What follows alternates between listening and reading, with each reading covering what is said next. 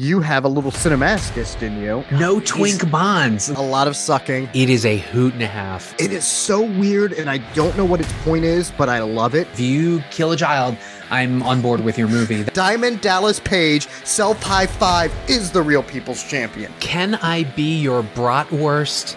Please. Do you have a crush on him? That does not narrow it down. The answer is probably yes. I am obsessed with Schrader. I want that man to marry me. Show me that bring pale me, brown eye. Bring me to your crypt, baby. His nice, nice derriere. He has a very sweet ass. Very he cute butt. Does. I want right. to see some dong. Not entirely successful. This is an excruciating experience. I understand that you are the hoover. Blah, blah, blah, blah. It's like a Tasmanian devil. We hope that this is never a floppy list, that we get you hard. Hard watch. Soft skip. Watch Skip Plus. Welcome, one and all, to another edition of Watch Skip Plus, the movie review podcast with a lifestyle twist. Every week, my co-host and I will review a brand new film, whether that be in the theaters, streaming online, or sometimes simultaneously, and we will let you know if we think you should watch or skip it. The plus is a bonus review from each of us, and that can be anything from our lives that we want to talk about. Another movie, a television show, something that happened in our lives, maybe our cat who purposely locks himself in the bathroom while you're trying to work so you pay attention to him. It can be anything. I am the Cinemascus, Justin the Red, joined as always by my lovely co-host, Cupcake, a k a. Machine Gun Jelly. Ooh, Machine? Jose, how are you doing? I didn't even think of that connection. La mach- El Machine Jelly. Um, yes! Здравствуйте, comrade. Um, God, I even probably got that wrong. Um, Better than me. I'm I'm doing great, actually. Uh, curious about your thoughts on this one, quite honestly. I'm also curious about your thoughts. And this one in particular is The Machine, the film debut of comedian, very popular comedian. I know the Wildebeest Mike and others are very surprised at that. But yes, very popular comedian, Bert Kreischer. He's no Machine Gun Jelly, but he is The Machine. Before we get to that and discover how both of us, since we've never talked about Bert on this show or to each other behind the scenes, took to his comedy, we do have some pluses. So, Machine Gun Jelly, what is your plus for this week? uh, so I oftentimes will just randomly uh, contribute to Kickstarter campaigns, and um, those are usually, or Indiegogo campaigns. I, you know, I, I flip back and forth between those two, and usually it there's things with varying success. I won't go into all of the things that I've sort of like uh, tried to fund, um, but. This isn't actually the plus, but uh, some of the ones that have worked out are these gorilla earbuds that I sort of like, um, that I funded. Uh, those were actually okay. They they are like an open design on your ears, so you don't actually like stick something inside your ear canal. It just sort of like sits on top of your ear canal and then projects. I, I have a thing about... sticking things into my holes. Yes, dang um, it. I hate that so, you did it. I was going to make a joke. I could tell when you started doing that. You're like, I know Justin has a joke here, so I'm going to prevent him from doing it. Uh, yeah. Uh, and so a lot of, uh, in fact, I'm wearing I'm wearing my Ola Dance uh, wearable stereos right now because I don't, again, I don't like inserting, inserting stuff into my ear canals. So I prefer the open uh, style of uh, headphones or earbuds. But I funded that. I funded a portable bidet that actually turned out that I got an email saying that the people had scammed Indiegogo and Kickstarter and that they had to uh, withhold the rest of the funds and then were kind of like demanding money back. But apparently the people have absconded. Um, so just so anybody knows, if you contribute to any of these campaigns, it's really hit or miss. You're either going to get it or you're not going to get it. Sometimes it can be pretty... shitty if it's wah, a portable bidet, wah. Which I mean, I guess you could just go get a hose at that point. Actually, so you know what? After I had funded that particular like portable d- bidet thing, I realized on Amazon there were like a million cheaper portable bidets, um, which, you know, essentially boil down to plastic water bottles that you just saw basically refill and squeeze or whatever. And I'm like, that mm, anyway. Uh, I also funded some like uh, uh, uh, COVID masks also, uh, also to some varying success. Uh, and then the one thing that I did get, which does insert into your ears, it's something called Olive Max, but it's kind of like a over-the-counter hearing aid. Plus, um, it looks pretty fucking cool when you put it on your ear. Um, it looks a little futuristic and strange, uh, but that that actually, I use those frequently. So I, what am I getting to? I, I just have a quick question, but to cut you off. Are you, your is going bad? Um... I see what you're doing, and I'm not falling for it. Sorry. um, you know what? I think uh, for some reason, I always think that like my left ear doesn't hear as well. Um, but when I started using the Olive Max like hearing aid thing, I was like, "Fuck this! I'm, I can hear. I'm not going to use it or whatever." But it's great for television at night when Scooter's trying to sleep. And I just, I literally will just turn it down to like four and then put on the Olive Max um, hearing aids. And I can literally like hear the television, even though if somebody were sitting there could barely hear it. So oh, I love cool. it. Yeah, I kind of like it. Also, I am not eavesdropping on conversations if people are um, implying that or thinking about that. But um, well, I wasn't, could, but now I am. But I guess that could be an occupational hazard if you see me wearing the Olive Max things. But okay, so what am I getting to? I actually funded something called the Flyweight, which I have not tried out yet, but uh, basically you all know about kettlebell workouts, right? Which involves the um, Russian, we're going to get to this. I'm like obsessed with Russian culture and Russian men. Um, make that in love with Russian men. Um, but uh, the kettlebell obviously came from Russia, and it, it, it, It looks like a basically like a weight with a ball weight with a handle on it. I'm sure people have seen this because kettlebells are now very, very popular. Um, but the thing about the kettlebell is, you know, you can't vary the grip on it. And so sometimes you have to flip it upside down and hold the balls. Sorry. Um, oh, you're not sorry. I can tell you're not. while you're doing while you're doing the exercises and whatnot. So it's a little ungainly. Um, well, the very clever people at this at this company called Flyweight essentially created a modifiable weighted kettlebell kettlebell that comes in four separate pieces, and you can actually change it into certain shapes. Like, you know, like a like an L shape or a U shape, or you can even do something where it looks like an S. And uh, they sent me the Flyweight itself, which is a very, very beautiful design. I think if you guys just Google Flyweight and then like uh, like maybe exercise, you'll you'll get to see this thing. Um, it's also, I bought the twelve pound model because I thought ten pounds, fuck the ten pound thing, but it is actually really fucking heavy. Um, like when I brought the box in, I was like, oh fuck, I'm gonna be throwing this thing around. What? Um, but I've checked out some of the exercises, and the science behind it seems pretty sound, which is obviously lower rates, higher reps, helps you to burn like the metabolism. And again, it's like a, it's like a kettlebell workout. It's just, you're not flinging around this ungainly ball. You now have this thing that you can kind of like uh, shift around. So I haven't started the exercise program yet. That's actually going to start in June. It's a ninety day program. Maybe I'll share the results with it because Cupcake needs to lose some of the icing. Oh, well, I don't, I don't think you do, but I, I know where you're coming from because I feel like I need to be shedding some of the icing.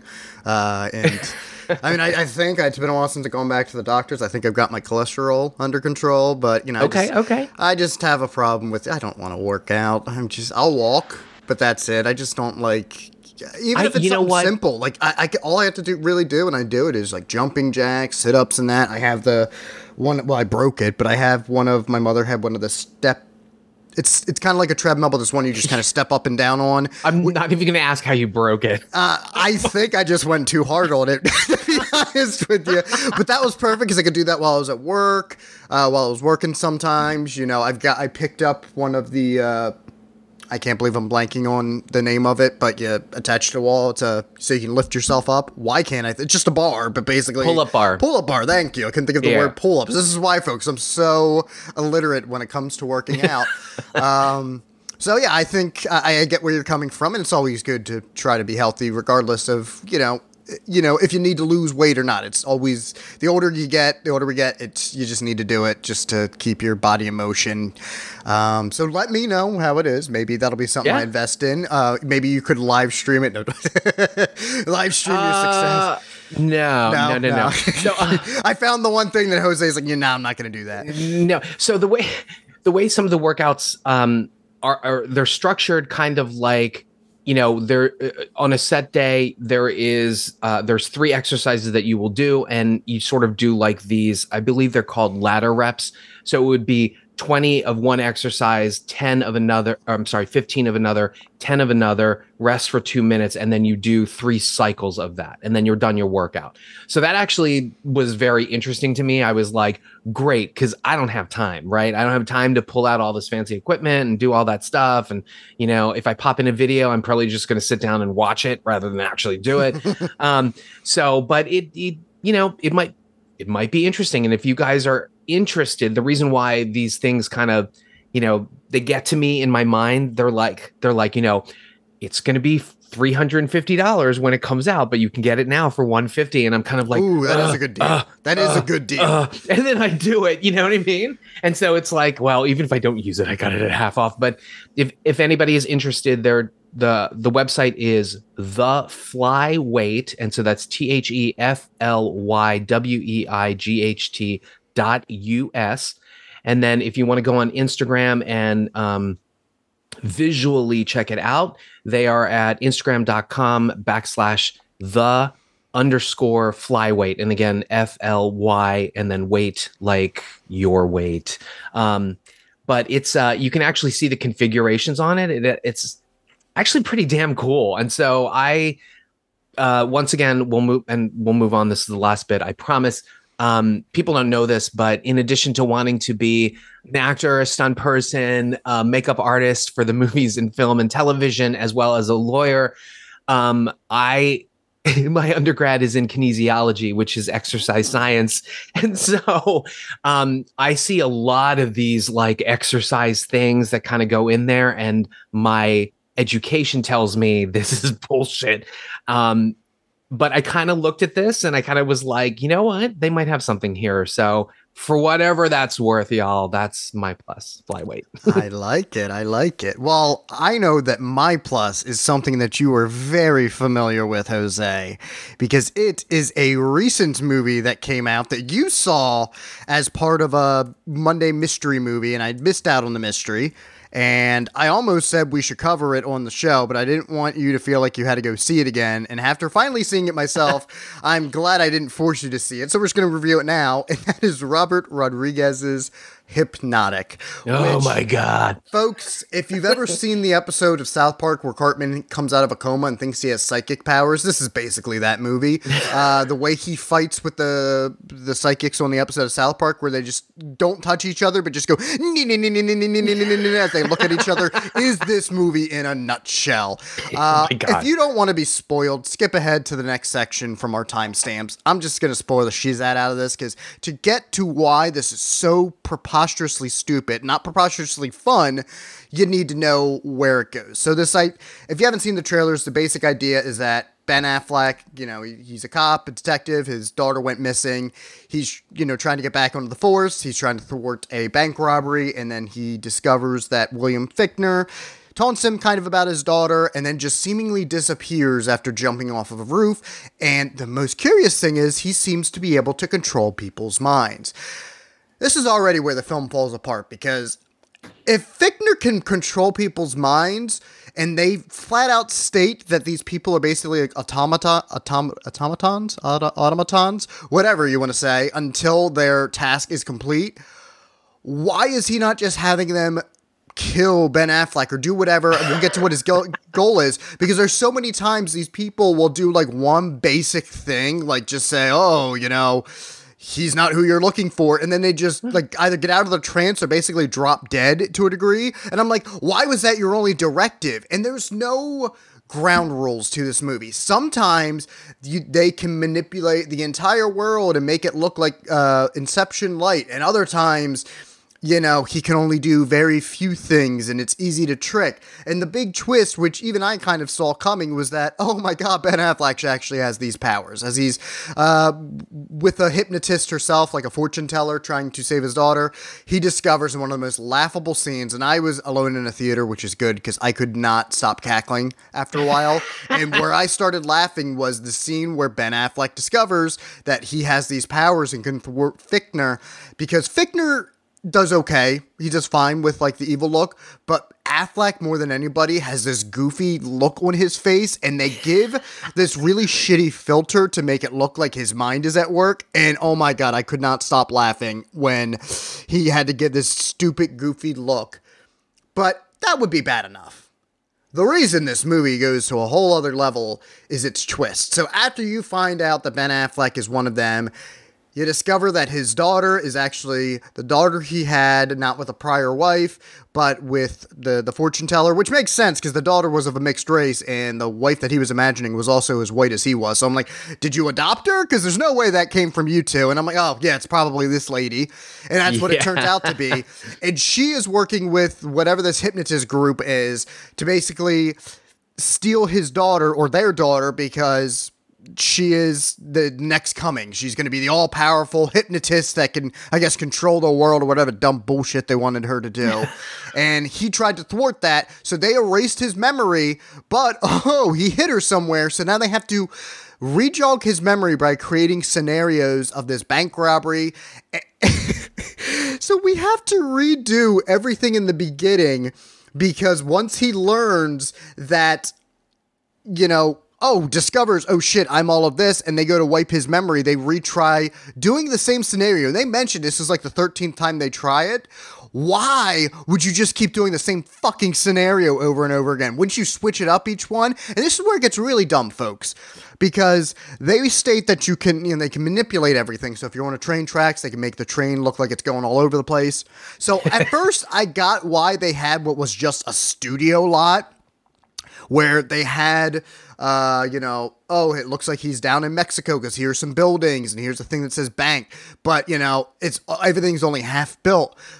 But the bank just has the sign that says bank. When he walks into it, unless I missed it, I don't see any interiors. Meaning Fichtner and all these hypnotists were able to create an entire bank interior, the vault, the safes, all of that from their mind. So what the fuck do they need any of this? Why can't they just stick them in a room and just create everything instead of having them running around like a dumbass? You know why? Because this was probably made during COVID, so they had to disguise the fact that they were on a studio lot because they couldn't do much. And I saw somebody else on Facebook say, yeah, it's basically like they filmed during COVID and they wanted to do an action movie, but they couldn't let the people touch each other. They just had to give each other stupid fucking looks. Holy hell. And then the whole reason where this trick, he was even tricking his wife because he, the way to save their daughter was to bring all of the hypnotists into one group, which is at this old farmhouse with his adoptive parents, and basically kill them all, which doesn't make sense because when we see the flashbacks to when you know, they're doing the experiments on his daughter, I swear to you folks, we see more people in this little like hospital room that they have than at the end finale, which tells me you had all of these people in the building to begin with, so why you had to go way above and beyond and create this complex, stupid reason to get them all to this farmhouse. This is such a maddening film, and I will say on my basis, if we were doing a watch or skip, it's a skip, but I yeah. will say, if this hops on a streaming service, H B O Max or whatever one, and you've got some, uh, like an hour and a half, two hours, because I, get, I don't think it's longer than two, you almost have to see it to believe it. And I would recommend, because yeah, a stupid bad movie like this can be made, but it's so curious when it gets made from an auteur, somebody that I know not everyone in our community loves. He's divisive, Rodriguez, but I do generally enjoy Rodriguez quite a bit. Loved, you know, Mariachi, Desperado. I enjoyed some of his kid output, the Spy Kids movies. The first two were really Spy cute. Spy Kids, so good. I really like those two. Um, the Machete films are fun. So I enjoy him. Sin City, obviously, is phenomenal. Uh, you know, you've got a, a good cast. Again, I know Ben Affleck's divisive. I usually look like him. The only person in this cast that comes out well is Fichtner, and that is because, one, he's amazing, and two, I think he lucked out, and since he's played these evil characters before where he has to give a death stare, they probably didn't tell him or knew to not go, hey, go a little weird with your facial. expressions, just do your evil stare, which is what everyone else should have done, because it's going to be dumb no matter what, but at least that makes it somewhat tolerable. Yeah. But yeah, you need to just see it to believe it, because I could not stop laughing at how stupid all this was, how serious everyone was trying to take it, how flimsy it all is. And I just, I, the fact that this apparently was in production for like twenty some years, and then I saw somebody say, this is basically if Robert Rodriguez remade, uh, oh, I keep forgetting the name of the uh, movie for, uh, Cure, which is, uh, I think, a Spanish film maybe, or no, Japanese film mm. from nineteen ninety-seven, which I haven't seen, but the plot sounds very similar. Detective, you know, discovers uh, while he's investigating some really, you know, curious things. So I, I'm assuming it's just a remake of that. But I just, wow, I cannot believe that this thing exists. It is the most baffling excuse for a movie, and it's funny because when I did post about it, uh, I'll, I'll give it another shout out to the Wildebeest Mike. He goes, I just knew you would have to see this before it left your Regal. And I'm like, yeah, the Cinemascus yes. in me, and I had a, a Monday matinee available. Uh, if I would have went to the theater the day before, the showtimes were flipped, and I probably would have went and saw Blackberry instead, which I've heard is good, and I missed that in theaters. But I, I had to kill the curiosity of my, of me being the cat and seeing what Hypnotic is all about after you, uh, we'll say, I'll give you, you said, I'm not going to say what you said, but I'll say you basically said it was like a discount bail or not bail, sorry, uh, discount Nolan. I, I think we can say it. Okay, I mean, go ahead and say it. I feel like, please don't cancel me, y'all, but like I had been texting it just about how st- stupid this movie was. I'd seen it with uh, Randy, who's a good friend of the show, good friend of uh, G G T M C and Not a Bomb. In fact, they went to the Mahoning last night to uh, for the drive-in thing. I think it included uh, Dead Heat, nice. Actually. I should have included um, Hypnotic. Wouldn't that have been great? Instead of seeing uh, old classics on thirty-five millimeter, like, you're trapped. We we cut your tires. Watch Hypnotic. Surprise, we're playing Hypnotic. Um, but I had watched it. I had seen it with Randy, and I, I remember, like, forty minutes in, I just turned to him and I'm like, this is so dumb. Like, what are we watching? Um, and then, like you said, the fact that we have to go through the scenario a second time, I was like, oh my God, I was almost ready to walk out, quite honestly. And um, Sonia Braga, who unfortunately, I mean, first of all, I love her. Not, it's not Sonia Braga. I'm sorry. That's her mom. Um, Elise Braga, who I absolutely love. I think she's gorgeous. Every movie she's in, she just brings the thunder. If y'all haven't seen Repo Man with um, Jude Law, she is in that, and she is fantastic. But any movie she's in, she she brings the weight. Even with the crap that she has to do here, I think she comes off better than some of the other people. J D Pardo, I love him. He's he's gorgeous to look at, but ooh, he can't act. And then mm. poor, you know, Fichtner, Fichtner, he's one of our best scenery-chewing actors, I think, but he can also be serious, right? Mm-hmm. And so what I ended up doing was I think I got a little angry like you did about having to watch this a la Fast X. Um, and I had texted, uh, you know, Troy and all of them, and I I called this Uh, Nolan for the short bus kids. Oh, um, just because, just because it tries to go mind bending, but all it really does is just intelligence bend. Is that a phrase? Nice. We do that. It is now. It's so dumb and so poor. Stupid. Poor Ben Affleck. Oh my God, he looked miserable. miserable during this. I mean, I hate to say this, but I what I was about to say, and I'm about to say it now, was God, I hope he had some alcohol in his trailer, because even and, and that's that's callous because he's obviously going through substance abuse issues, but like this this he looks miserable in it. The movie is miserable. And you know, you mentioned this, Robert Rodriguez, like he's probably one of my cinematic heroes, you know? I mean, he wrote that book about making indie films. El Mariachi was like seminal. It was like, oh my God, check out this guy, Rodriguez, is from Texas, and he's doing this crazy stuff on a low budget. And and Desperado, all of those movies, there, there's a, a fun and a visual style to him. He's like, like the Latino Sam Raimi, you know? Um, and it's just a shame for, for, for this to be a Robert Rodriguez movie. I, I I kind of feel like he should have gone the Alan Smithy route and just been like directed by, yeah. you know, I, I, the fact that he, this was apparently a passion project is even more astounding. Uh, and and th- I laughed hard when they had to redo the scenario, because I've said before on the show, you always want to revisit a film if you like, but the movies that typically make you want to revisit them almost immediately are ones with twists, because now you want to go back and see if the twist made sense. It was just the movie is like, listen, I know, I know this is shit. I'm going to save you the time that you would spend watching this a second time. I'm just going to show you how it happened now. But even then, I'm like, well, this doesn't fucking make sense, but I don't care enough to go back to revisit this, at least not anytime soon.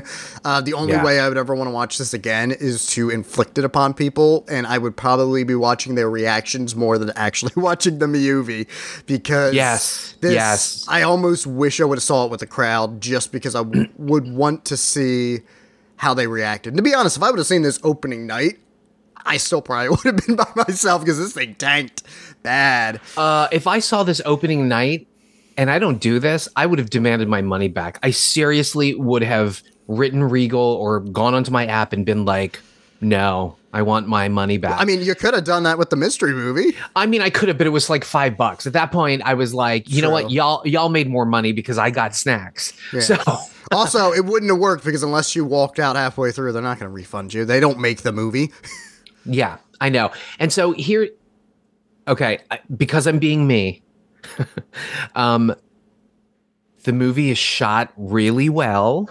There are some visual and lighting sequences that are done extremely well. Um, it is, some of the visual effects are actually not half bad. Um, so, you know, from a production standpoint, the cinematography, uh, Ben, Ben's always good to look at. Um, I don't, I personally don't think he's like the strongest actor in the world. Like there's the, the for every, the town, there's a, what is it? We Own the Night, or or or The Night Killed Us, or oh, uh, whatever live, that live was. By Night. That's which, it. Yeah, which is yeah. funny, because I was about to say, usually why I've grown to like him as an actor, he seems better when he's directing himself, which is incredibly hard to do. But I think he did direct Live by Night, so that eventually killed that that notion in my mind. And I think it just comes yeah. down to he he's not as versatile uh, of an yes. actor, but when he is in the right role, he can be very good. Which is weird, because, you know, he's long, he has a long-term association with Matt Damon, obviously, because they wrote Good Will Hunting. They, you know, were in it, and, and, um, did they? No, Gus Van Sant. But, um, you know, Damon probably has a little bit more, not a little bit, but probably has more versatility yeah. than Ben. Um, but yeah, this, this movie, unfortunately, was the pits. Um, it really does have to be seen to be believed. Uh, Daniel over at Daniel over at the Wild Dream podcast uh, had sort of uh, mentioned in our D Ms that he had seen the trailer and sort of was like, this can't be a movie, right? Almost like, almost like maybe he was watching, you know, an ad for something, and then the Taco Bell Nacho Grandes were going to come out, or something. You know what I mean? But he, was, but he sort of was like, he sort of was like, this can't be a real movie. I'm so surprised, right? And that it, we were like, that's us during the movie, you know? Yeah, it's it's that level of of kind of insanity. Robert Rodriguez, we still believe in you and love you. Please, please reissue something to cleanse the palate. Yeah. Oh, actually, I was going to say the other benefit is, too, is that this movie plays like a neo-noir, which really should be its own sort of new genre, I think. Troy talks about this a lot on, on Not a Bomb. They had talked about how Dead Heat was basically just a neo-noir re- gore remake of D O A. Um, so there's a very strong neo-noir aspect to this, and I like that aspect of the storytelling. It's just that everything else fell yeah. flat. Yeah, we had a lot I of neo-noirs in the eighties and nineties, but that they've kind of gone the way of the dodo bird. Well, I was going to say, this movie and one other movie could be on a double bill, and they could call it the neo-noir um, slumber party, where, because the movies will put everybody to sleep. You could do you could do this movie and Hugh Jackman's Reminiscence, directed uh, by Lisa uh, Nolan Joy. Nolan. Oh, Nolan. It all comes back oh to my Nolan. God. It all comes back to, we want to try to out Nolan Nolan, and then we know Nolan. Oh boy. Well, there you go, folks. If you, you were upset that we didn't cover that proper, you got you got a really fun mini review. But yeah. What we are reviewing proper is The Machine, starring Bert Kreischer, which we've hinted at. We know he's a popular comedian, but we are not overly familiar with him. Did this movie convert us to Kreischer fans? Before we get to that, we got to go over the cast and crew, so I'm going to hand it over to my esteemed colleague, Jose, to go over the behind the scenes, the behind the camera crew. Oh, below the line, as we like to say. Um, by the way, the... Speaking of below the line, I believe the W G A strike is still going on. Um, yeah, go union, push yep. for yours. I feel like, uh, well, with some of the issues, definitely. Um, and as being a union member myself, not of the W G A, obviously, but yeah, go go union, go writers. Um, uh, and apparently, they uh, Thunderbolts is now officially. Mm-hmm.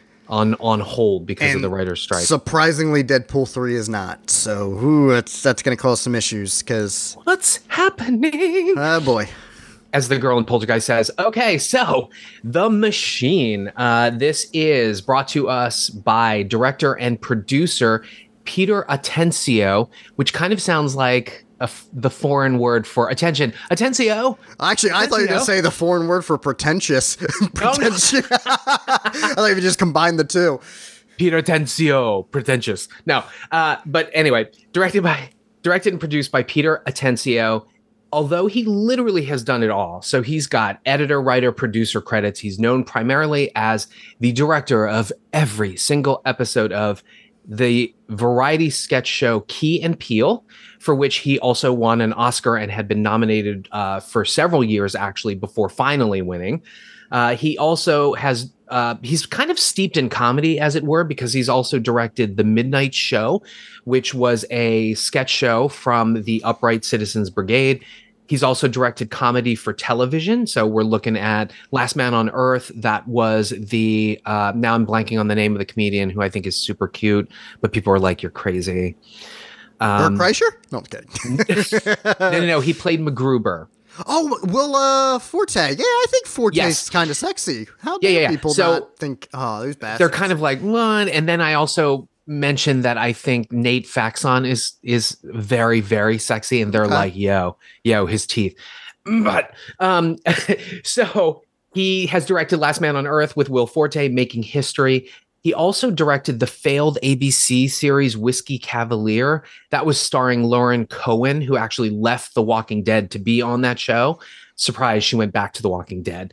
Uh, most notable film and television probably are these two properties, all six episodes of the Prime exclusive Jean-Claude Van Johnson, which uh, was a Prime series that posited Jean-Claude Van Damme, the actor, or a Jean-Claude Van Damme-like actor, but he was also a spy undercover behind the scenes. Um, and then, of course, they directed Keanu, which was the Michael Keegan Key and Jordan Peele starring show. Was that a was that a riff on Key and Peele, or uh, was that a character from it? Or no, no, no. So it was kind of its own identity. I actually remember seeing that in the theater.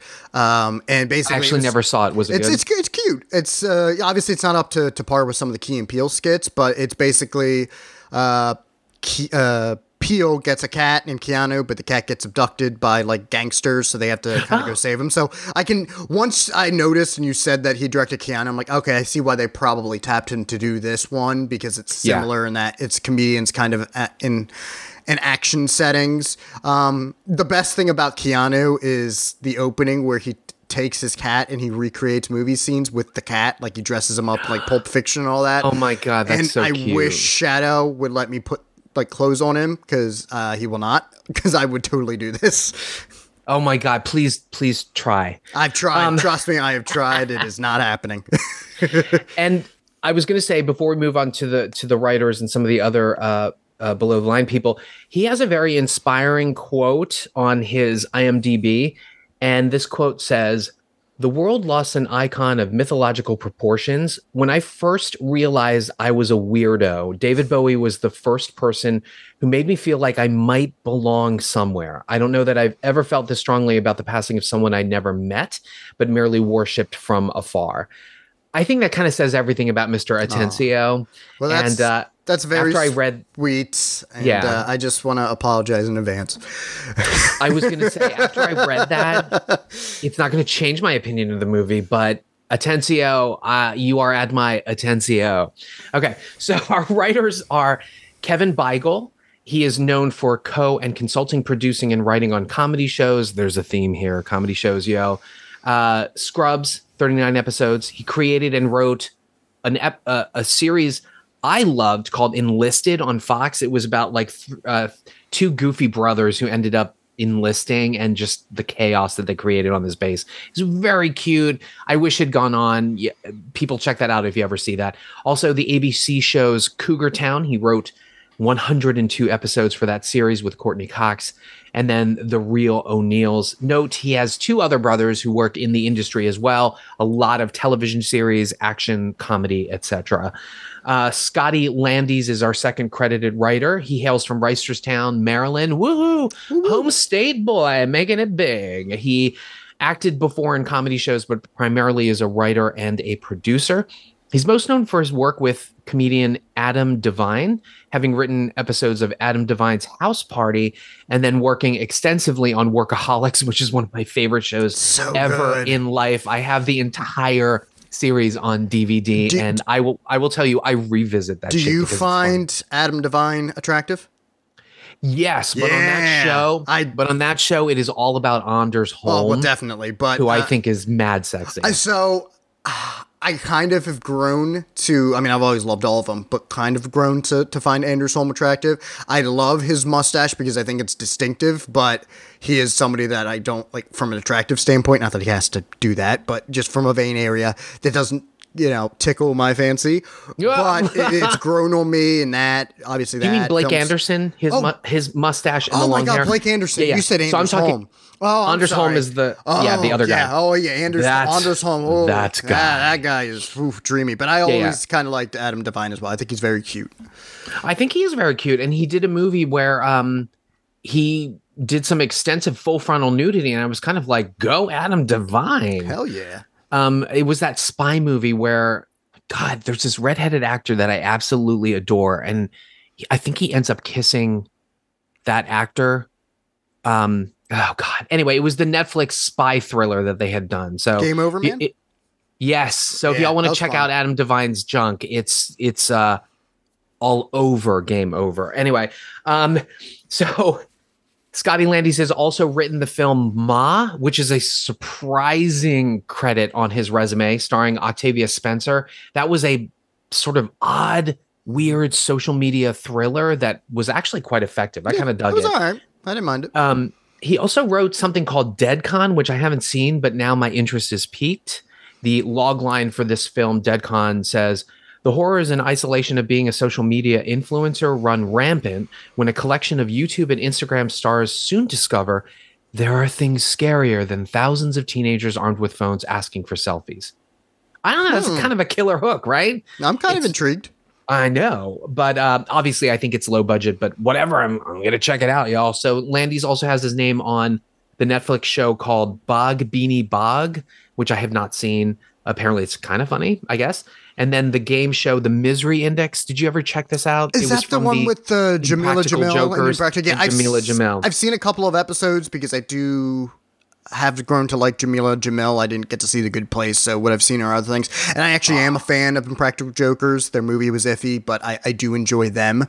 So it was okay, but I don't know. I think it was one of those, the gimmick was too overcomplicated almost to, to kind of it, make it work. It is. So if, if people aren't interested or aren't interested, hey, if you're not interested in this, don't check it out. But if, if, if people are, if people, um, are not familiar with The Misery Index, basically what it does is I think they either bring on, they mix uh, citizens and then actors or even some writers, and they come on and they rate their most miserable life events, but they do it in a comedic way. Mm-hmm. So it's and like they also people- do like video clips of like other people's b- being miserable.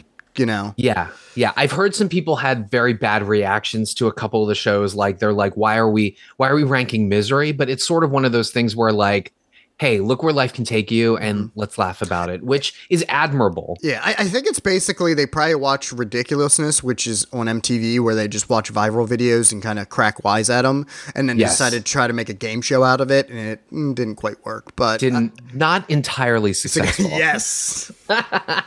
By the way, ugh, there was a marathon of Ridiculousness, and I very ridiculously sat and watched like like four hours. Uh, so when I like, was visiting my, off. I don't know why, my uncle down in New Jersey a couple of weeks ago, that's why we missed an episode. Uh, we spent most of the time inside because he's recovering from heart surgery, and mm. that's basically, it's not even a marathon. That's basically what M T V shows. So yeah, we kept, we would watch other things, but we would always like, if we couldn't decide on something, like, well, I'll go back to Ridiculousness because we know it's on, which is basically I mean, also Impractical Jokers on uh, True T V, which we also did that night because we were like, well, we know it's going to be on. Yes, exactly. Uh, la, la, la. Um, yeah. So th- those are our writers. Um, uh, Bert Kreischer is an executive producer on this. Surprise. Um, our one other notable producer would be Jonathan English. Um, but he has been behind films like Sweetwater. I don't know if anybody saw that. It was sort of like a, a like a modern Western. Jason Isaacson is in it. And I mean, he's great in everything he's in. But he also produced uh, the films Ironclad and The Minotaur, which I believe I saw The Minotaur. It, it was okay. Was um, Ironclad the one with uh, Paul Giamatti? Isn't that like the uh, old school like sword and sorcery type movie? Um, yes, Giamatti, okay. Jason Fleming, um, Brian Cox, and James Purefoy. Yeah. Okay. Uh, he actually also directed and wrote that as well. Interesting. Um, yes, but uh, English uh, has also worked on the recent show, The Ark. I don't know if anybody saw that. It, it seems rather interesting. I think it's getting a second seat, eh, maybe. Um, it's a sci-fi show, and the logline goes, follows the remaining crew of a spacecraft known as Ark one, who must become the best version of themselves to stay on course and survive after experiencing a catastrophic event that caused massive destruction and loss of life. So essentially, it's like Earth two on a spaceship.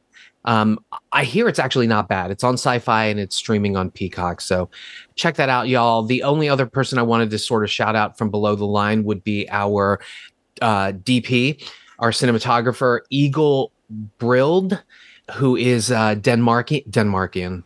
It's not. It's it not is. It him. is now Denmarkian. It is now. Is he a football performer? Denmarkian um, Wahlberg. He is Danish. He is the cinematographer best known for In Bruges, The Last King of Scotland, and the recent Adrian Lyne Deep Water, which Uh, again, not entirely successful. Also starring Ben Affleck. Hello, there's a trend here. Uh, Ben, um, get a better yes. agent. Yes, but uh, uh, Deepwater stars Ana de Armas and Ben Affleck. Adrian Lyne, as you know, directed Fatal Attraction nine and a half weeks. Probably is the reason why I visualize certain sexy things the way I do because of him. Uh, but uh, yeah, Eigil Bryld. Great cinematographer. He's also done films like The Wizard of Lies. He did eleven episodes of House of Cards. So he was in my hometown of Baltimore, and mm-hmm. I didn't even know it. Yes. Uh, Becoming Jane, as well as Crime and Punishment. So those are our notable below the lines. Justin, to you with the cast. All right. So the cast, starring as himself, a fictionalized version of himself, is Bert Kreischer. He portrays The Machine. Uh, so as I hinted at earlier, he is a very popular stand-up comedian. He rose to fame because of a viral story that went out that this film is based on. When he was in college, he uh, got involved with the Russian mob, and this movie is a playoff of that. Uh, ever since then, he's been selling out stadiums. He, I, I think, is a regular on the Joe Rogan podcast, and the only other thing I knew him from, because I, I was very vaguely familiar with him, the Wildebeest Mike. I know you were astounded to find out this guy was successful. I think had I not had a couple of family and friends who have sent me some stories, and some of it, some of him can be funny. There's a, a story he tells about his daughter throwing a period party, which is hysterical. um, that's great. Uh, but I probably wouldn't know much of him. But he hosted a game show on T B S called The Go Big Show. And the reason I know of this is because at the time, Cody Rhodes was still with All Elite Wrestling, and he was a judge on that show, which is basically... Big, yes, there's your bingo card, which is basically just people come in. I guess you can almost say it's like maybe even the Gong Show, basically, where they come in and they do weird shit and the judges state in an America's Got Talent kind of way whether they think they're they went big or they should go home. I think that was the game. I never actually watched the show, but I saw the damn ads all the time on A E W and like the crossover stuff. Um, so I knew him from that. But other than that, I, I didn't really have any familiarity with him, and he hasn't really popped up in like as a cameos in movies or anything. Uh, I think he has his own podcast, so if if you're not in his his circle, or it, it, understandable that you wouldn't realize, but he is apparently a very com- popular comedian playing uh, the. Younger- I guess. Oh, go ahead. Uh, well, I was just going to say this. I think so. Two things. One. Uh, apparently in nineteen ninety-seven, he was featured in an article in Rolling Stone while he was attending Florida State That's University. Right. And the magazine named him the top partier at the number one party school in the country. And this article actually served as the inspiration for, wait for it, folks, two thousand two's National Lampoon's Van Wilder starring Ryan Reynolds. So this man with his belly out, In, well, obviously he didn't have a belly back then, but inspired uh, Van Wilder, which is the trippiest factoid. When yeah. you shared that with me, Justin, I was like, wait, what? And I didn't know until somebody on my Capstar review on Facebook said he was the inspiration behind Van Wilder. And then I found the article and I was like, huh, well, how about that? Yeah, which I don't know if that's a positive or a negative. Yeah, anyway, we're going to so, get to that. We're going to get to yes. our thoughts on Bertie, Bert. And and then I know him from Two Bears in One Cave, which is the That's podcast the that podcast. you were talking okay. about. Yes. And so he is obviously one of the bears, but the other bear, Tom Segura, who is a, uh, he's a stand-up comedian as well. First of all, I think he's super beautiful. I would absolutely marry Tom Segura. But I remember the reason why this podcast came to fame was, surprise people, I love gay porn. And um, they had brought on they had brought on somebody who I'd actually talked to a bit via social media. Um, the porn performer's name is Pierce Paris, who kind of does like, he does everything. He does straight porn, gay porn, bisexual porn.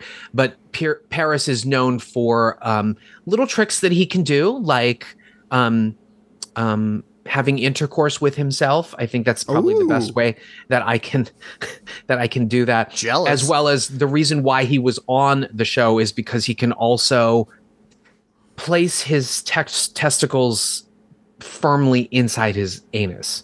So well, that's I mean, if he can have sex him with on. himself, that's actually not that much of a stretch. Well, I, yeah. guess, it, I guess it is a stretch. But you a- know what oh, I mean? It's a... I think about it. I, did, I didn't intend for that joke to happen. It just hit me.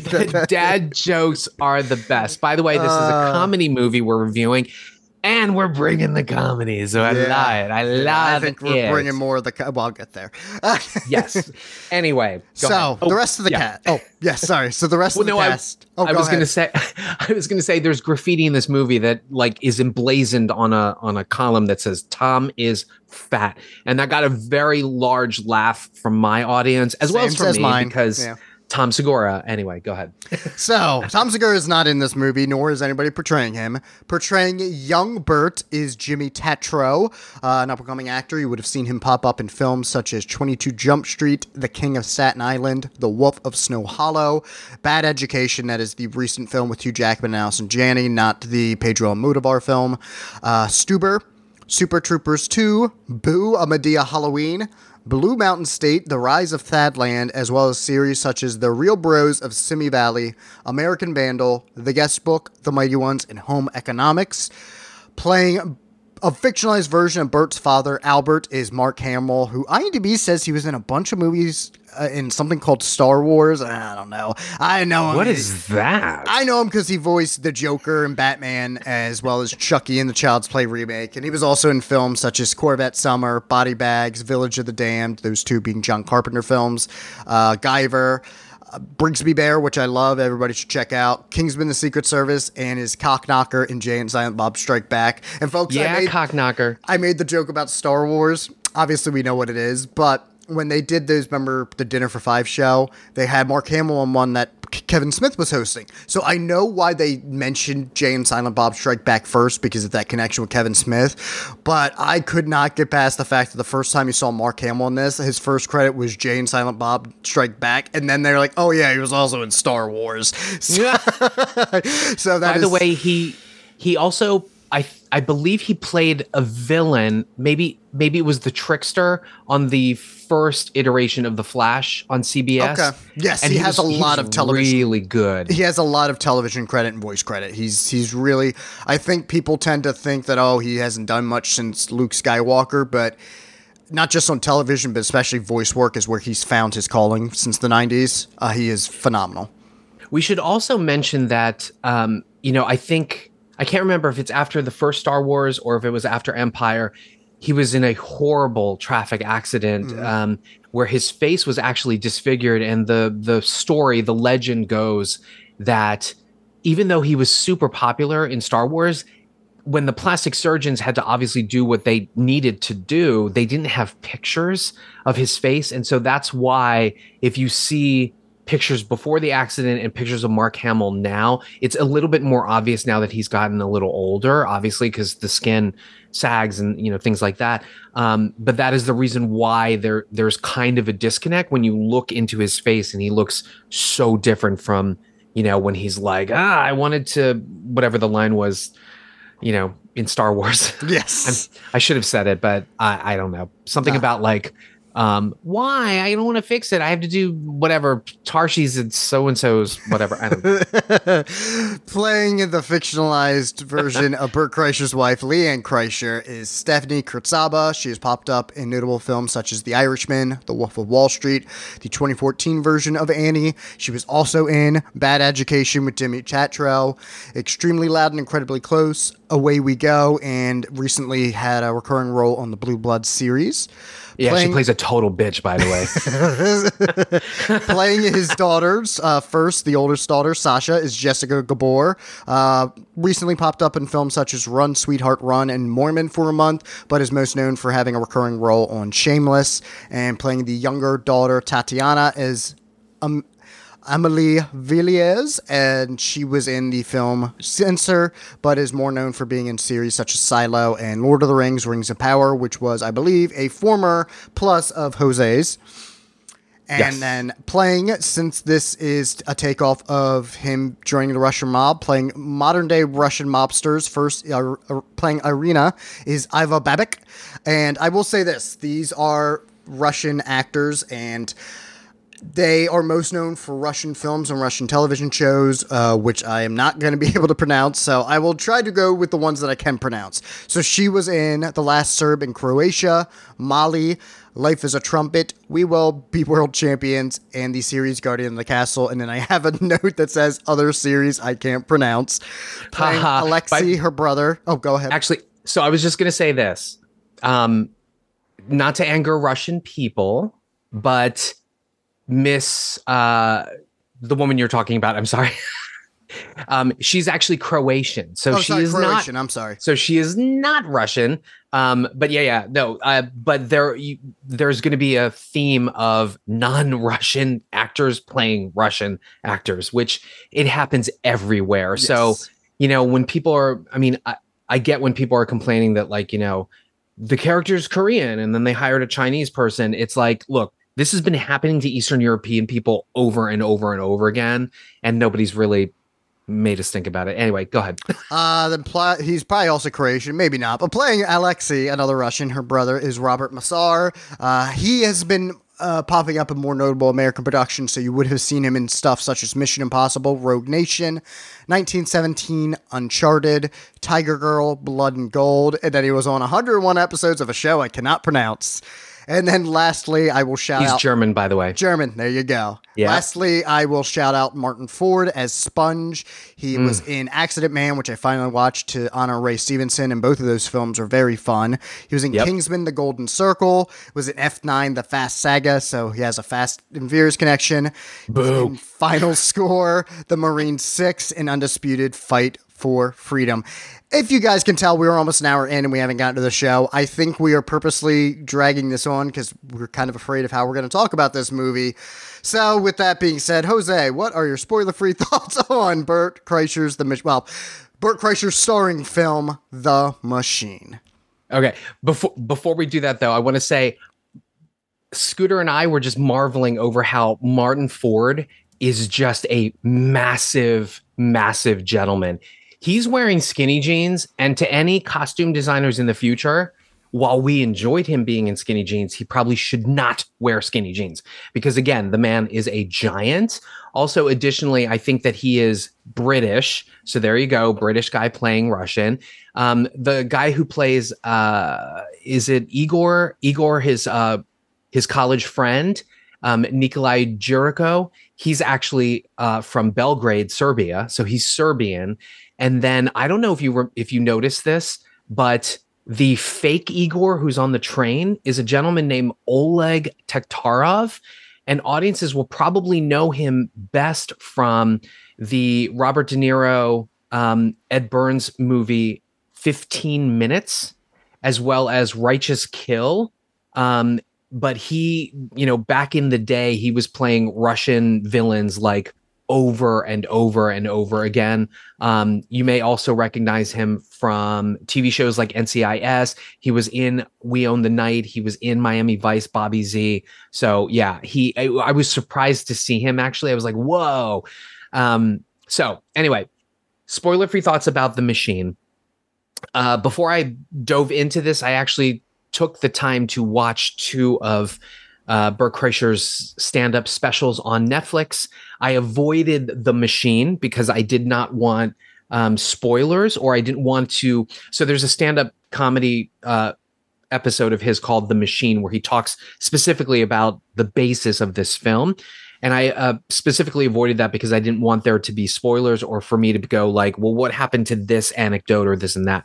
So I had actually watched uh, the two after that. I can't remember what they were called. Oddly enough, he I didn't realize this. He does the stand-up act like with his shirt off. I guess that's his thing, yeah, his, his big belly. His big thing was, I don't know how it started. I don't know if he did it in the middle of a show. Probably when he was telling the story about the machine or partying, he took yeah. his shirt off. So now it, it's his gimmick. Where And that's funny, too, because when I posted my capsule review, somebody said, so is his gimmick that he just takes his shirt off? And I'm like, yeah, pretty much that. And he likes alcohol. Yes. And so... um. You know, frankly, I, I do think that Bert Kreischer is very sexy. I would totally date him. I have no problems with his body. I think it's great. Um, but yeah, his stand-up comedy is basically based around uh, shenanigans with his family, um, beer, being drunk and doing crazy things. And then, you know, again, just dealing with his family. So, I mean... his comedy is kind of funny. When I was watching those episodes, I was laughing. There's some really great stuff in there. Do I think he's like a next level, like Eddie Murphy or Dave Chappelle? I, I mean, probably not, but he is appealing. And I have listened to Two Bears, One Cave, and I think he and Tom Segura are are hysterical in this. Um, I'm sorry, are hysterical in the podcast. So going into this and knowing his stand-up comedy and all of that, I have to say there was this, it starts out, you know, with him in a therapy session with his family. So he gets to bring in some of that comedy, but then the rest of the movie is this very weird off-kilter flashback thing where he's not even playing his younger self. Another actor, Jimmy Tatro, is playing him, who, by the way, I love Tatro. He has a, he has a very specific look, um, and he's adorable, and he always has so much energy in everything that he's in. I'm a huge Tatro fan. I love him. Um, but it, it was just odd because not a lot of his comedy bits get snuck into this movie, although there is a middle section of this movie that works that I was like, why not more of this rather than this pseudo John Wick preposterous story? You're going to tell me that, well, I guess we should read the log line. Hold on, let me just do this. Um, the log line for the movie is Bert's drunken past catches up with him twenty years down the road when he and his father are kidnapped by those Bert wronged twenty years ago while drunk on a college semester abroad in Russia. And so, first of all, the plot is preposterous, right? twenty years after the event, somebody is going to come back to him and say, hey, you know, this little thing you did twenty years ago, we want X, which was a smaller part of what you did. And it's like, how would that even be possible? How would he even know? Right. So it's already from the jump a preposterous plot. Um, but what struck me was it, it was basically just like a vehicle for him that was more like the average man thrown into extraordinary comedic action circumstances. Mm-hmm. And while there is a cute sort of kitschy factor factor to it, oh, look, the fat guy can do action and martial arts, which was which is admirable, right? Um, and he I did do that, his own stunts. He did way. do his he, own. He stunts. broke his arm during the film. I, I will explain why I know that when I get to my spoiler. Okay. Thoughts. Oh yes, um, and also there's there's a bit of amazing girl power going on with Iva Babić, um, her character. Uh, there's a very Atomic Blonde feel to some of her scenes, um, but this is so scattershot mm-hmm. and bizarre, right? Had I had I never invested in Bert Kreischer's stand-up comedian roles and then watched this, I would have been like, okay, they're trying to sell this guy as the new Chris Farley with mm-hmm. a family background, right? Um, And it's just okay. Like, he's not, his character in this is not memorable enough for me to be like, I want to see another adventure of Bert and his dad, right? Also, Mark, when did Mark Hamill start sounding like Wallace Shawn? Every time, every time he opened his mouth, it was like English football. It's like, called I, acting. Uh, he well, is trying a different accent. Ooh. Don't do it anymore, Mark uh, Hamill. Well, but uh, yes. So anyway, anyway, anyway, some of this does work. Like I said, I'll get to the spoiler section. There's a middle section where I was howling with laughter because it was actually very, very well done and very heartfelt. But some of this is just miserable. Like the flashbacks, he's not even doing his own real comedy, quite honestly. And so I think that this film, we are in this age now where I can go to a theater and I can say, and this is so weird, I never would have imagined this ever would have happened in my forty-eight years on this planet, that I would be able to go to a movie in the theaters and say, this would be better served and more enjoyable at home on a streamer. But so be it. This is the world that we live in now. And I think that this film works on Netflix, but it doesn't work in the theater because it's kind of dead on arrival and not as funny. And then uh, we'll get to it in the spoiler section. It gets to, there's just some bizarre, gory moments in this where I'm just like, where did this come from? Why, why are we, why are we watching this? Uh, and, and, and again, some of it is also very, very violent and shockingly violent for, for, you know, a film of this kind of stature. I know it's R rated. Um, I did like Iva. I thought she was fine, if not a stereotype. This movie does no favors for Russians, by the way. Um, so in the pandemic, I tried to learn Russian. I tried to, uh, I absolutely love Russian men. I think they're gorgeous. Ukrainian men. I love Russian culture. Um, so it was kind of fun to hear some of the dialogue. And I was like, oh, this is what they're really saying, not the stupid subtitle they're giving you. Um, and by the way, just as an aside, machina is the word that they're using for machine in Russian. But I know machina because they typically call cars machina, right? Um, when we think of machines or automatons, like you had said, we've got automat, right?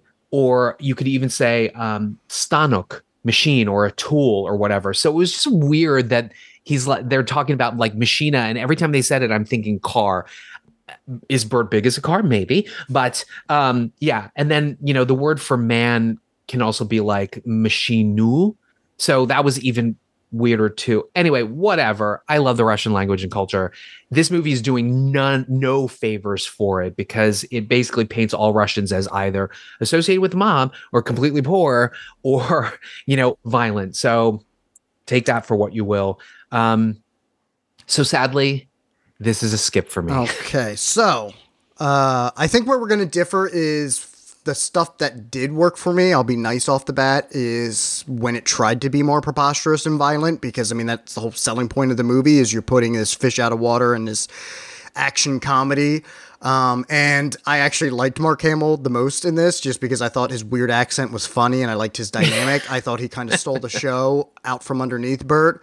And one last nice thing, I, I do think this is shot very well. It's edited very smoothly. When they go into the flashbacks, it's very unique with how they, you know, they'll use the the old school thing where you might have, uh, you know, it does a crawling shot or a panning shot of, you know, maybe the ground, but then as it comes up, it, you know, goes back into either a new setting or an old school setting. It's it's a very nice production. They spent good money on this. I think they utilize colors really well and the neon lights of some of the Russian clubs in that. They use that to bounce off of some of the action and the humor well. Uh, but my, my big issue with this is the fact that it just isn't that funny. It's it's boring. I know you said this would work better on Netflix. I think it's dead on arrival no matter where you put it at. Mm. And you had avoided the, the machine story, so to not be spoiled, I think you made a mistake, because this is one big in-joke to a degree. Like, you mentioned the Tom is fat, which made everybody laugh, and the that. Um, I mean, it's accessible. I'm not going to say it's, if you're not a fan, it's hard to watch, but most of the gags or the stuff with the machine, it's, it's going off this idea that you know what it is. And if if you're not, and maybe it's why it took to the Mark Hamill character, if you're not familiar or that overly familiar, I'd heard the story years ago, but I forgot about it. Um, he's always just perplexed that his son is popular as a comedian and people believe these stories. So he doesn't really listen to these stories. So he's kind of the, he's kind of me in the movie. He's basically yeah. the avatar for us. But I thought his dynamic with Bert kind of was fluid throughout. It might not have always worked, but I think it was the one thing that was consistent. I think everything with the flashbacks, while they're edited smoothly, all of it fell flat. I don't think any of it worked. I don't think any of it felt sincere. I felt it was forced. Uh, I, I, I like Tatro, but I think he was just wasted here. Um, I think it would have just been funnier to private parts this and make him do the Howard Stern thing where he just plays the younger version of himself, but he doesn't really do anything to make himself look younger. I think that would have been funnier. I think the movie, it's almost two hours. It feels too long, but it just, it, it's not paced well. It doesn't have an energy to it that matches Bert's rambunctious energy. It's very much a malaise over the whole movie. It just slowly plods along, going back and forth between flashbacks and then these set pieces in Russia. There's many jokes in the past about Bert's act was just referencing stuff like Austin Powers, and now yes. It's just, there's a really weird gag involving a nineties sitcom that I, I won't spoil, I guess, but it, if I thought it did not really, it, it kind of got a chuck whoop first, but then they beat it into the ground. They beat the fat jokes into the ground to the point where even Bert has to call it out at one point, like, yeah, yeah, we've established that I'm fat, which did make me chuckle. My biggest issue with this, unfortunately, you were saying you were trying to avoid the the, the machine story. Well, I had seen what was called the live theatrical experience, Bert Kreischer Live. And what this was, was at nine p.m., Uh, they live streamed somewhat the premiere, red carpet premiere in Hollywood, which was happening at six. Oh. So for about thirty minutes... what you had was this really weird stationary shot of its red carpet, which even the fans in the audience were like, what the hell are we watching? And then it tried to sell it as if we're getting live interviews on the red carpet, but it was clear as these weren't live, because at one point you interviewed Bert and then cut to a scene where he's in a completely different attire on the other side of this red carpet where he couldn't have made it back and forth in that amount of time. So I don't know why the fuck we had to watch this stupid stationary Ooh. bullshit, but it was interviews with like his friends and family. You know, you realize that obviously he, he has two loving parents, so that's all, you know, make-believe. Tom Segura gets interviewed. Did you think Bert was going to be an action star or be in a movie? No. You know, so everybody's like, haha. They have what they think is breaking the mold because they do like beer pong and axe throwing. He's like, you've never seen a red carpet like this. I'm like, oh, who gives a shit? Like, it doesn't, it's not that special. But then it does, it kind of enlivens itself. Well, first, uh, we, uh, I came in like the last five minutes beforehand. I guess what they were doing before the actual thing, instead of doing the newbie pre-show, they had were basically special features. So it looked like it was ads that you would probably find online or an electronic press kit that would like show clips from the movie, but then it would be behind the scenes of the movie or Bert talking about it.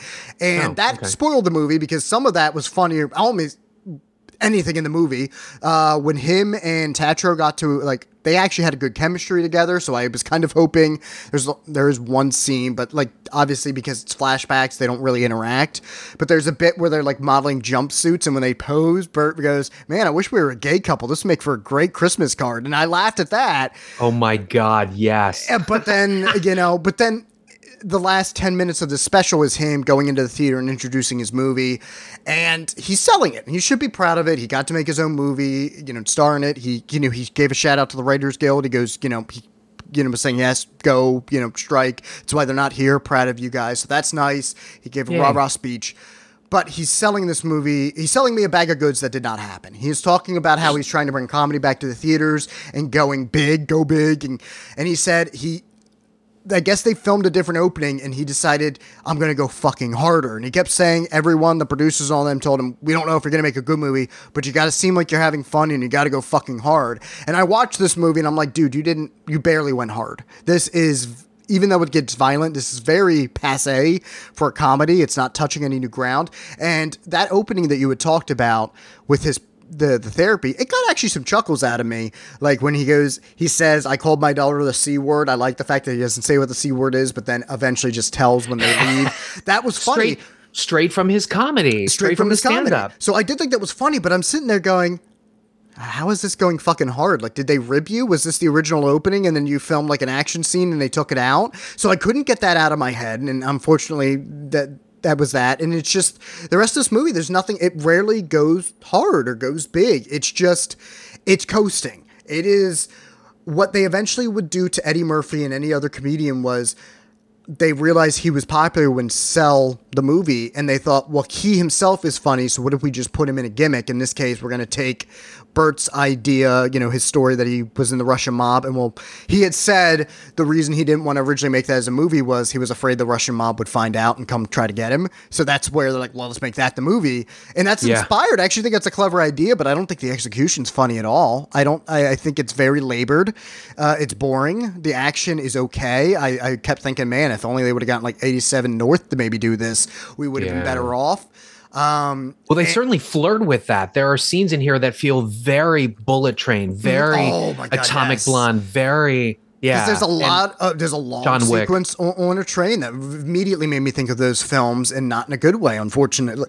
I mean, I I laughed more at Bullet Train than I did with this, and I thought that pu- pushed yeah. more ground. Um, Uh, if I didn't see some of those interviews before where I did think Bert came off as very affable and lovable, he's not afraid to cry, which I always think even in this day and age is something that, I mean, we're more open to, but I do think it's still, you know, the toxic masculinity. And that's why I think it's funny, because I know some people, and I get why, because of Joe Rogan and that, you would think that Bert is, as a douche bro, so to speak, would be this toxic masculine guy. But I don't really feel that. Like even that joke that he made with with Tatro didn't feel homophobic. It felt like genuine. Like he had no issues with, he wished he was gay. You know what I mean? It's, so I yeah. don't get that from him. He seems like an endearing, lovable guy. And like all the cast obviously is going to be like, yeah, I fell in love working with the guy. I'm sure you did. He kind of seems like he's having fun, but the problem is the plot gets in the way. They don't find, Atencio and crew, everyone, the writers, they don't find a way to work the humor in with Bert's personality. So instead of being early psycho Eddie Murphy, where they put him in Beverly Hills Cop in forty-eight hours and made it work, because they made everything work. His humor, it fit with his character, it fit with the scenarios, everyone worked off of it. It was a perfect storm.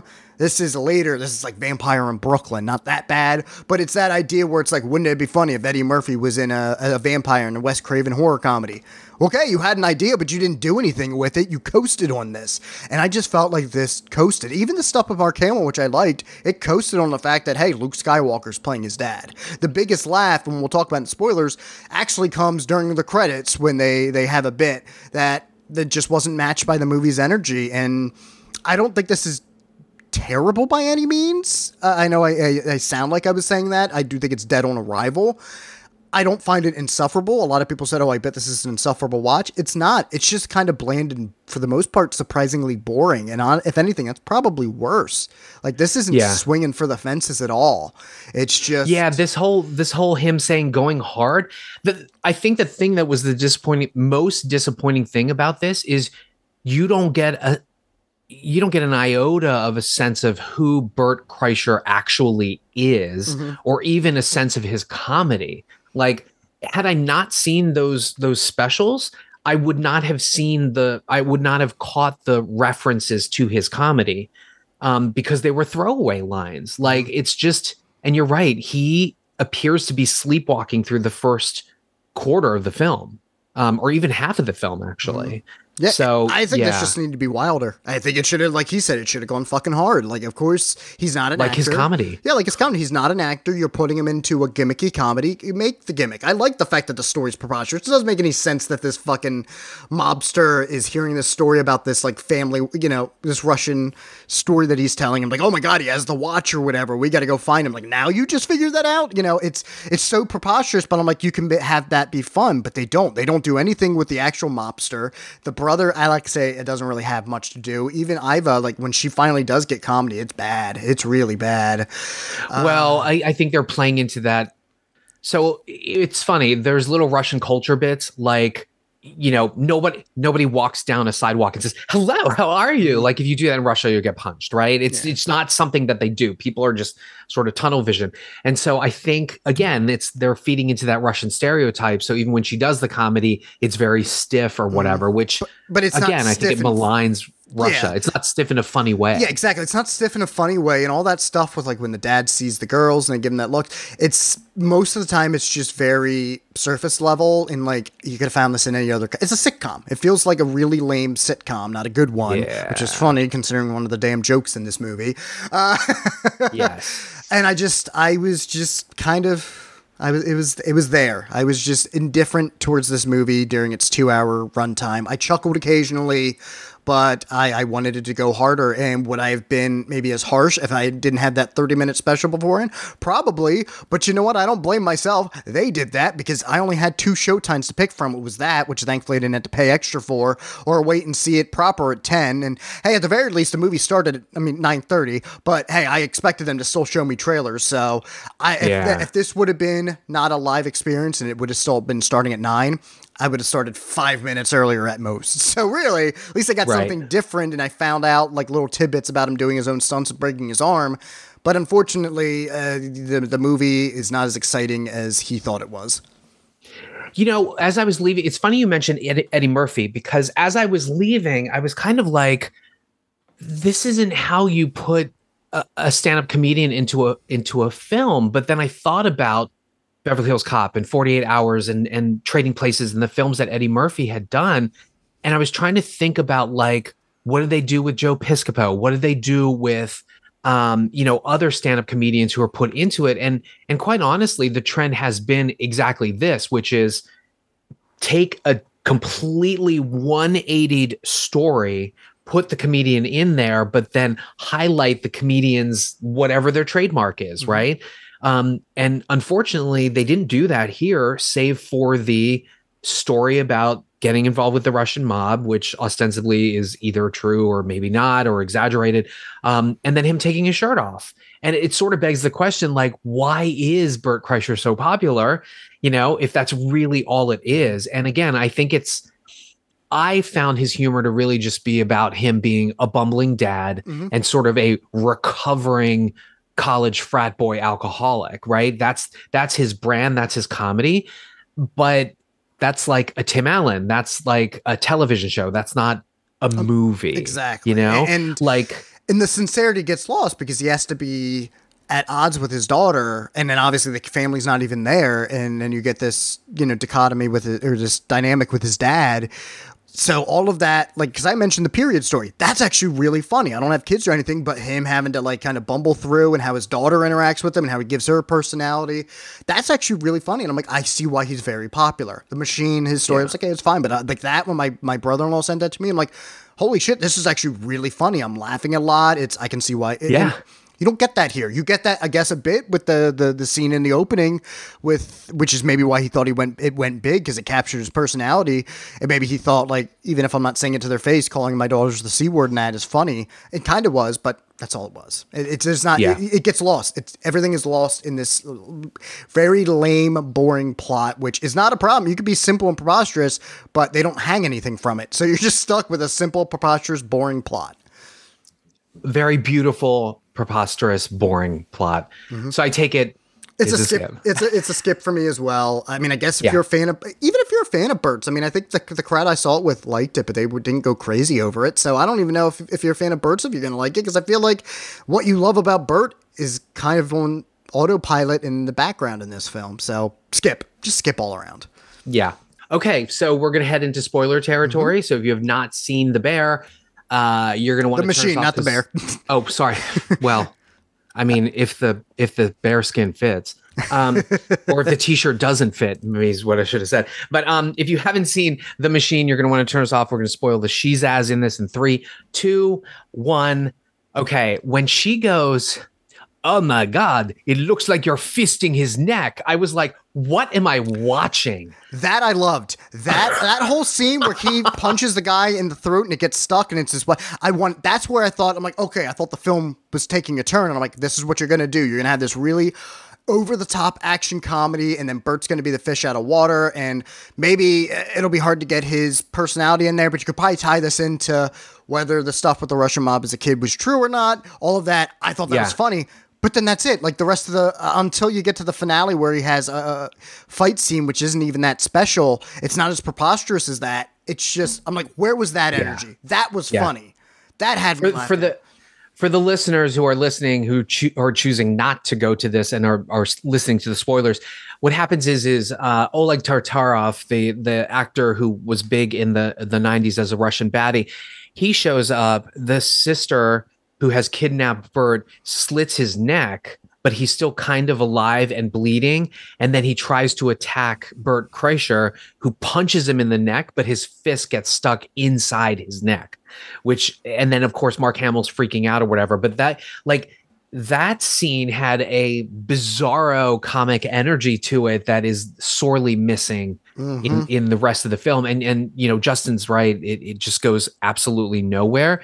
Um, And then the fight scene in the casino is absolutely preposterous. I mean, again, not doing any favors to, to Russians, but like, you're going to tell me you're Russian mobsters, you have semi-automatic machine guns, and you can't hit a fat guy and an old man crawling around a casino floor.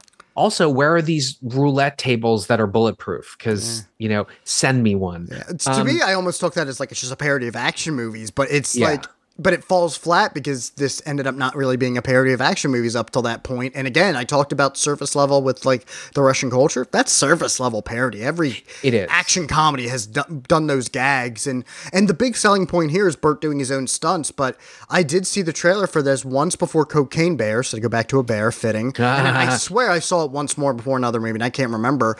And it's one of those cases that all the funny bits are in the trailer. And it's astounding because I don't remember either of these trailers being the red band. So I would assume like they had to hold back. Like the only thing missing mm-hmm. from the trailer is that neck scene.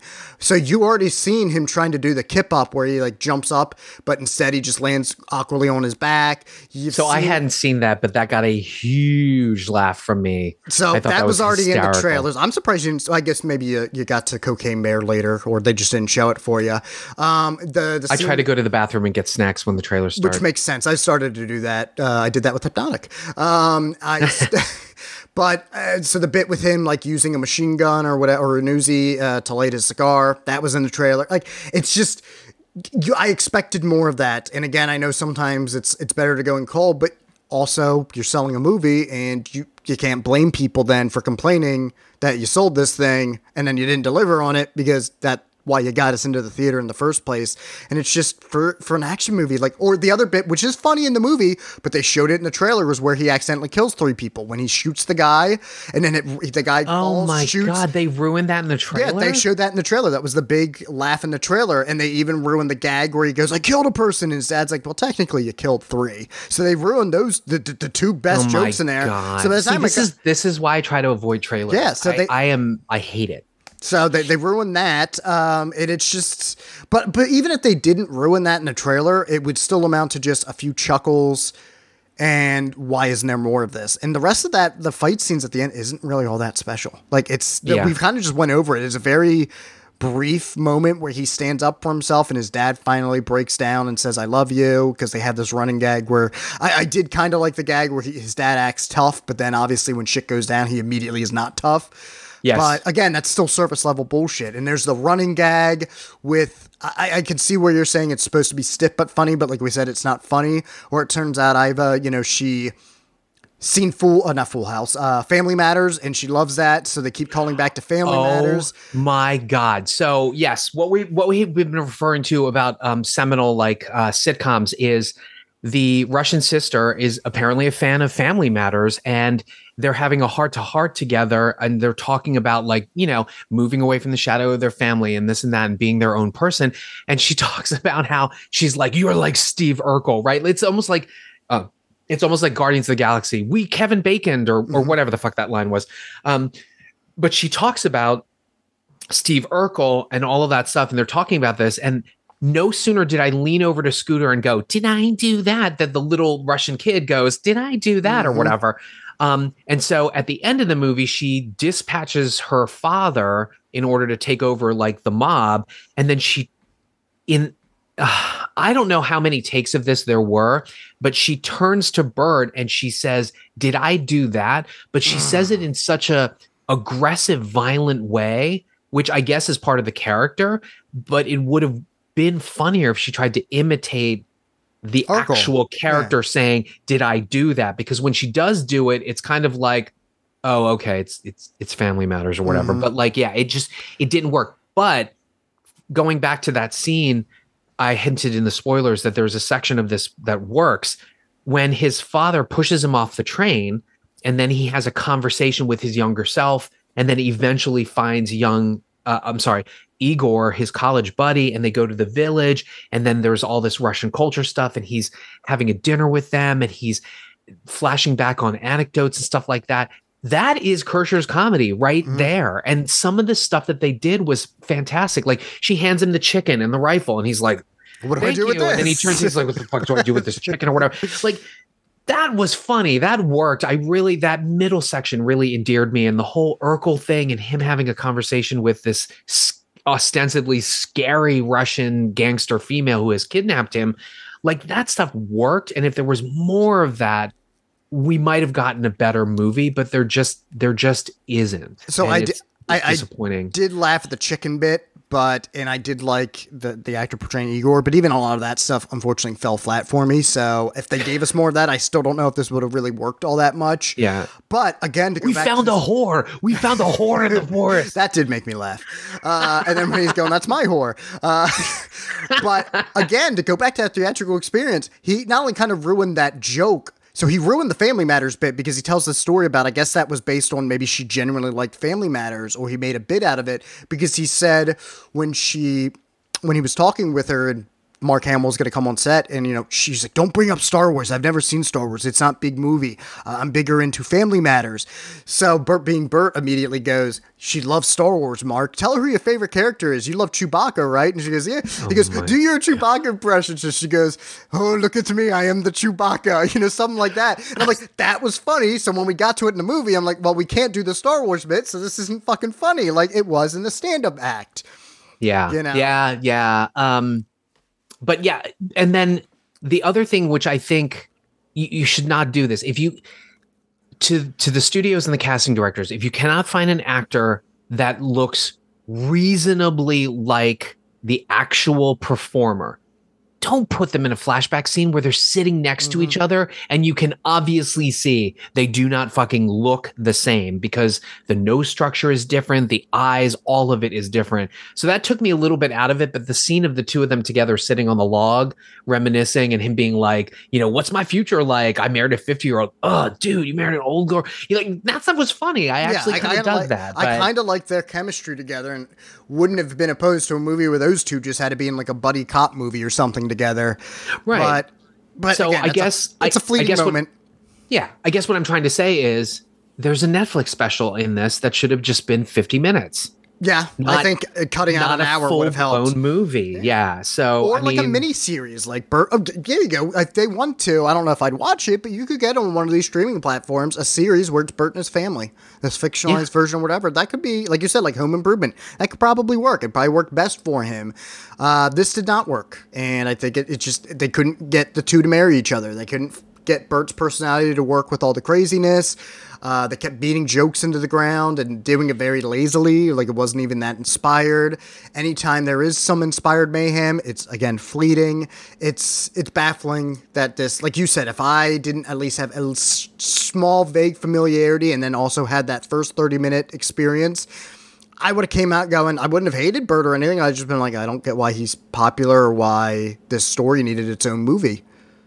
Yeah, the and the, and this is the other big thing about studios putting in stand-up comedians into their films. I don't know that this made me want to watch more of his specials. Exactly. Right? It, it did and, not endear me to wanting to check out his specials. Yeah, and Tom Segura, Tom Segura is not in this film, but I mean, I only fell upon that like podcast because of the gay porn connection, which is bizarre. Um, but that bit you're talking about where they do the commercial, mm-hmm. that actually was pretty oh, inspired yeah, yeah. comedy. So, so during the credits, they, they do a bit where, because in this movie, Bert's father sells carpets. So Kreischer's Carpets with a K. And I think in real life, because on the special when they were, he was introducing his parents to Mark Hamill, I think he said, my dad's actually, uh, you know, my dad's an attorney. I think he said attorney, something like that. So when he goes, well, Whoa. you know, he goes, you're, you're a carpet salesman in this movie. And his dad goes, ooh, that's an improvement. So his dad kind of had some uh, like... He's spot on, actually. Yeah. And I could be wrong about it being attorney, but I remember the, the, the thing was whatever he was doing was obviously bigger than being a carpet salesman. Yeah. But like he was quick to make that joke. So at the end, they do the bit where he gets his son to do the commercial for him and he just keeps swearing like in, with glee. And then he makes his dad wear a shirt that is supposed to be Bert's chest. That dynamic was funny of just like his dad just being like, fine, let's go with this. Like I, I, yeah, I if there's I, that, but I yeah. think if there's one, if there's one plus to this movie, haha, watch that plus. Um, I threw that in there. If there's one plus to this movie, it is the relationship between the two of them. They actually did work really well together. I don't think that that makes me want to see another movie with him and his dad, but they, they worked well together. And despite him sounding like Wallace Shawn, um, why haven't we seen Mark Hamill in more movies? I just don't yeah. understand. Well, he's great in comedy. It's because he does a lot of voice work, which is great. But I, th- yeah. I think he really fell into finding his calling as a voice actor because you'll see he pops up in a lot of voice work for games, shows, cartoons, obviously. Yeah. Yeah. Um, and do, reprising Joker a lot. To me, he is the Joker. Like when I read Joker, I hear his voice. But he's also done a lot of television shows. You said like the Flashnet. He does one-offs in a lot of shows because he's recognizable. I highly recommend seeing him in Brigsby Bear and just that film in general. He can be very funny. But yeah, I, I think Mark Hamill needs a renaissance because this dude he is does. very funny. But that, We yeah, need a Hamilsons. A Hamilsons. But uh, all right. So sadly, final verdicts. It is a skip for me. Yeah, it's a skip um, for me. I, I would say it does a little better streaming wise, but uh, Justin has a different opinion. Uh, I mean, yeah, maybe it'd do a little bit better, but I'll be honest with you. I laughed more during Hypnotic, admittedly, at Hypnotic than with it. So maybe you should just go, you know, watch. Well, no, I mean, it doesn't triple matter. Fe- triple feature. Hypnotic.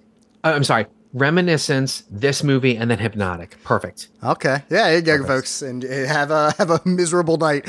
Uh, have a slumber party. Yeah, though at least this film, comparison to those, I mean, I guess the Hypnotic in that is well, and I haven't seen Reminiscence, but at least this one has more inspired moments where it's supposed to be inspired. So out of the three, it's probably going to fare the best. So maybe th- that'll be a benefit to the machine to be wedged in between those two. Yeah. And Bert Kreischer, if you are listening to this, what I'm going to say is, Uh, do another movie with you and Tom Segura and see how that works, because I believe in you, pal. I think you can find the right vehicle. This one just ain't it. Yeah. So, so uh, if we got this wrong, folks, if you if there are Bert Kreischer fans out there who are like, we are just dumb and didn't get the joke, then you can certainly write us and let us know. Any of our social medias, we have Instagram, Twitter, Facebook presence. Um, again, Facebook, you're probably talking to Red. Instagram, you're most definitely talking to me. Uh, you can write us at Watch Skip Plus, spell out all the words, no punctuation, at gmail dot com.